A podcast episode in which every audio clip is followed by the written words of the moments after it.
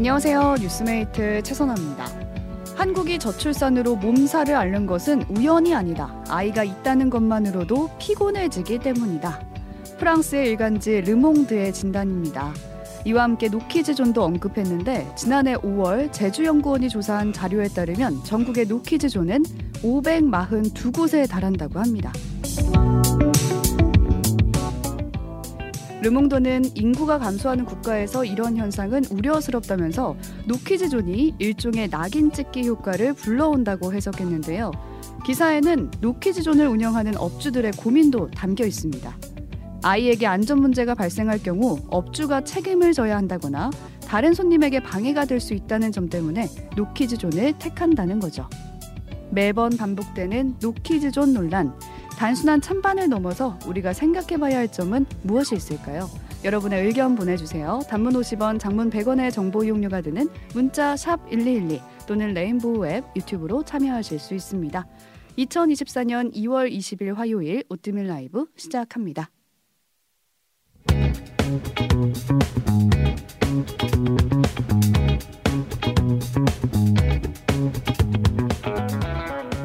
뉴스 나눠주실 분 박수정 PD, 조석영 PD 나와 계세요. 안녕하세요. 방구석 특파원 박수정입니다. 뉴스 자판기 조석영입니다. 네, 오프닝으로 소개해드린 뉴스가 수정 PD가 가져온 거였어요. 네, 노키즈존의 진짜 문제라는 제목으로 가지고 왔는데 네, 노키즈존 논란이 매번 반복돼 왔거든요. 그렇죠. 이번에는 프랑스 매체에서도 주목을 했나 봐요. 네, 프랑스의 유력 일간지입니다. 르몽드 들어보셨을 텐데 여기서 한국의 노키즈존을 다루는 기사를 냈어요.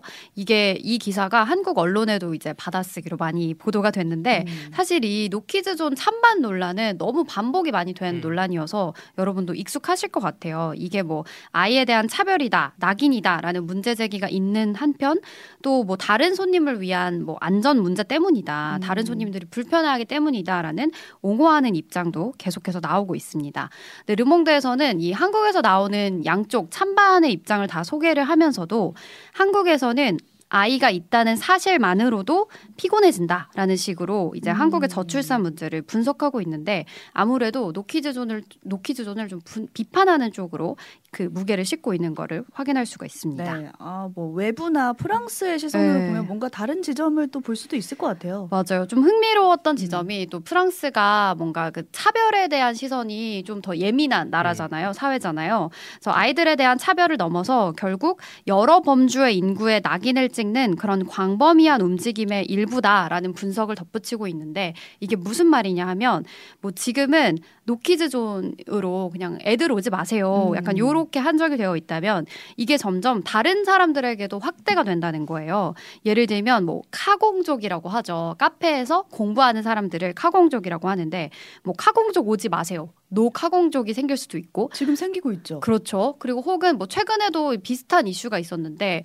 이제 고령층도 카페에 오지 마세요. 노고령 음. 시니어 존, 노 시니어 존 이런 식으로 점점 다른 인구에게까지 확대되고 있다는 건데 이런 현상은 결국 사회에서 서로에 대한 이해와 세대 간의 교류 증진에 도움이 되지 않는다고 지적하고 있습니다. 그렇죠. 사실 그 문제도 우리나라에서 지적들이 나왔던 부분이긴 한데 네. 르몽드가 얘기하니까 그렇죠. 또 한번 주목을 받은 것 같고 그러니까 아이에 대한 차별을 정당화하면 다른 차별도 정당화된다 음. 이런 생각을 좀 해볼 수 있는 맞아요. 이슈였죠. 네, 윤희님이 피해를 줘도 미안해하지 않는 사람들이 많아요. 이 음. 문제도 언급을 해주셨네요. 그렇죠. 네. 서경 PD가 가져온 오늘의 뉴스로 넘어가 보겠습니다. 네, 의료대란 현실화 입니다. 음. 자 전공의들이 병원 현장을 본격적으로 이제 떠나기 시작했다고 하거든요. 네. 예고를 했던 상황이었는데 지금 현재가 어떤가요? 음, 어제 저희도 전해드렸는데 네. 이제 보건복지부에서 집계한 바에 따르면 음. 주요 100개 수련병원 소속 전공의의 55% 수준인 6,415명이 사직서를 제출했다. 음. 그리고 그 중에 25% 수준인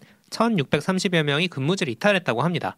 저희가 지금 유튜브와 레인보우로 사진을 하나 띄워드릴 텐데 서울 아산병원이에요. Big Five 병원이죠. 네. 응급의료센터에 현재 응급실 병상이 포화 상태로 진료 불가합니다. 음. 신속한 진료를 위해 인근 병원 응급실 이용해 주시기 바랍니다. 오. 라고 이제 안내팻말을 세워, 놓은 거예요. 네. 원래 없었다고 하더라고요. 이게. 그래서 군병원의 응급실을 열었다, 열었다 그렇죠. 이런 음. 뉴스도 떴어요. 그러니까 네. 소위 Big Five 음. 병원 전공의 사직서가 천 명을 넘겼다. 음. 어제부터 되고 되는데 실제로 그렇게 된 것 같고요.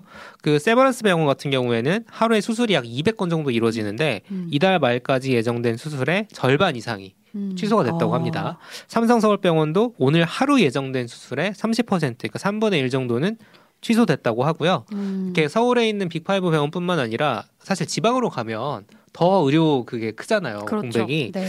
그러니까 그게 지금 더 심각해지고 있는 상황인데 전북대병원 응급센터에서는 의사가 한 명이고 음. 제주대병원 응급의료센터도 비상 진료 체계에 들어가면서 환자들한테 이제 수술 연기 통보가 음. 계속 가고 있다고 합니다. 보건복지부에서는 전공의한테 업무 개시해라 이렇게 거- 업무 개시 명령을 내렸다고 들었는데요. 그렇죠. 그러니까 이게 참 재밌는 일이죠. 어떻게 보면 음. 왜 자기가 일 안 하겠다는데 정부가 이래라 저래라 하느냐 할 수 있나? 할 수 있나라는 네. 생각이 들잖아요.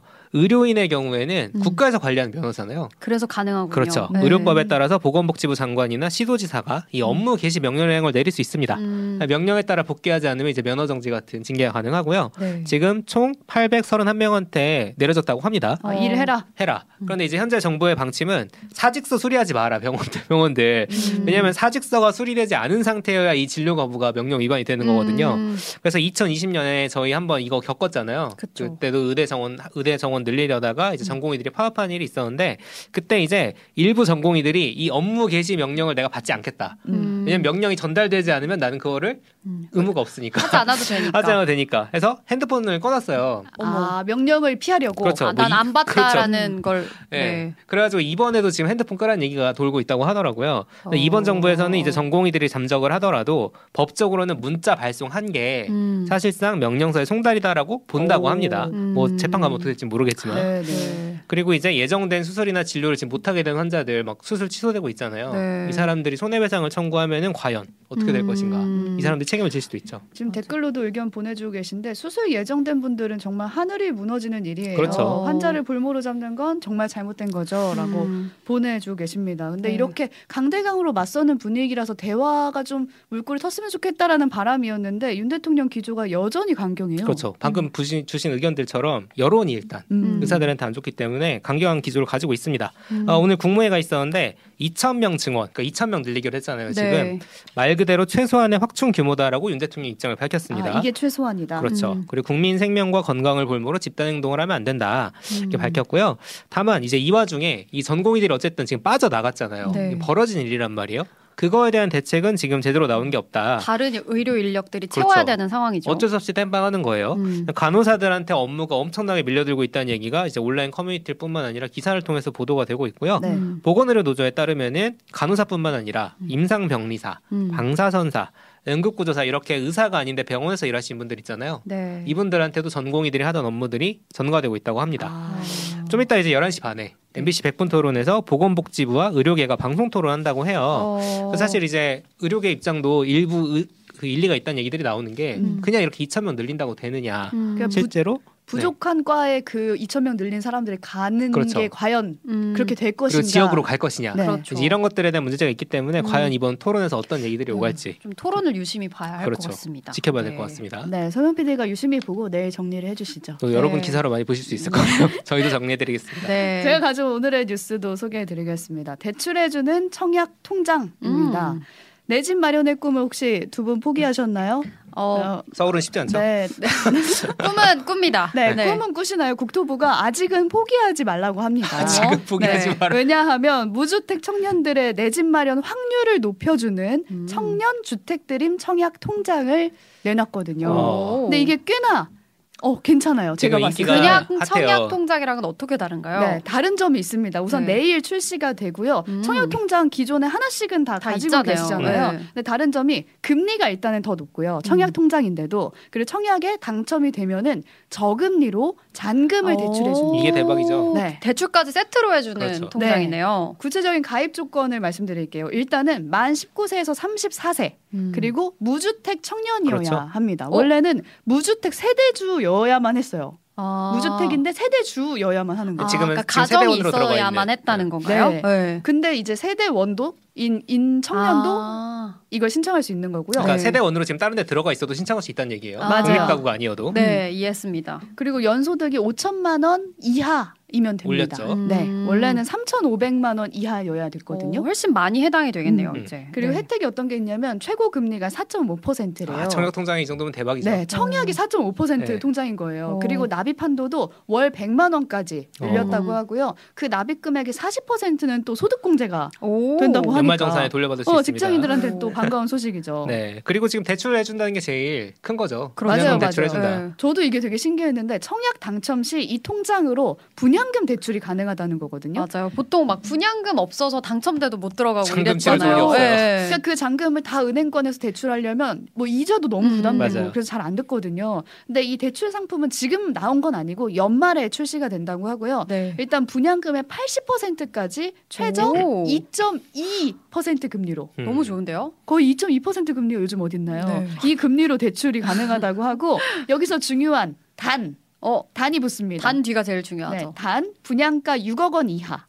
여야만 아. 하고요. 그리고 85제곱미터, 그러니까 평수로 치면 한 25평 정도 이하의 주택이만 오, 가능하다고 청년 합니다. 주택이님은 근데 사실 서울 집값을 살펴보면 현실적으로 불가능하죠. 6억 원 이하의 아파트가 있나 그러니까 찾아보기 좀 어려울 것 같다는 얘기가 있을 것 중위 가 격이 같은데 9에서 10억 원일 텐데. 그쵸? 그러니까요. 그래서 분양가를 9억 원으로 높였어야 되는 거 아니냐라는 음. 목소리가 벌써 나오고 있는데 국토부에서 답을 냈어요. 그렇게 올리면 빚내서 집 사라는 맞아요. 메시지로 비춰질 수가 아. 있어서 고려하지 않고 있다. 라고 그 하고요. 일리 있네요. 네. 6억 원의 분양가를 생각하면 아마 이 청약 통장은 주로 그러게요. 뭐 경기나 음. 인천에서 사용될 것 같다. 그렇죠. 맞습니다. 합니다. 그리고 서울 이, 외곽이나. 이 뉴스 보고 궁금한 점이 생기지 않나요, 여러분? 그러면 혹시 기존에 있던 청약 통장에서 여기. 혹시 옮길 수 있는 눈 건지 반짝. 그렇죠. 네. 기존에 청년 우대형 청약 통장을 가지고 계신 분들이 있어요. 네. 이분들은 별도의 신청 없이 음. 자동으로 전환이 되고요. 와. 이게 아니라 그냥 일반 청약 통장 가지고 그러니까. 계신 분들은 네. 이 조건에 해당된다 하시면 그 청약 통장 개설한 그 음. 은행 가셔가지고 이거 전환해 주세요 어, 하면 됩니다. 바로 알아봐야겠네요. 그렇죠. 네. 네. 내 집 마련의 꿈 가까워지시기 바랍니다. 오늘을 기억하겠습니다. 네. 이루어진다면. 지금까지 오늘 본 뉴스를 살펴봤고요. 앉아서 세계 속으로 이어가겠습니다.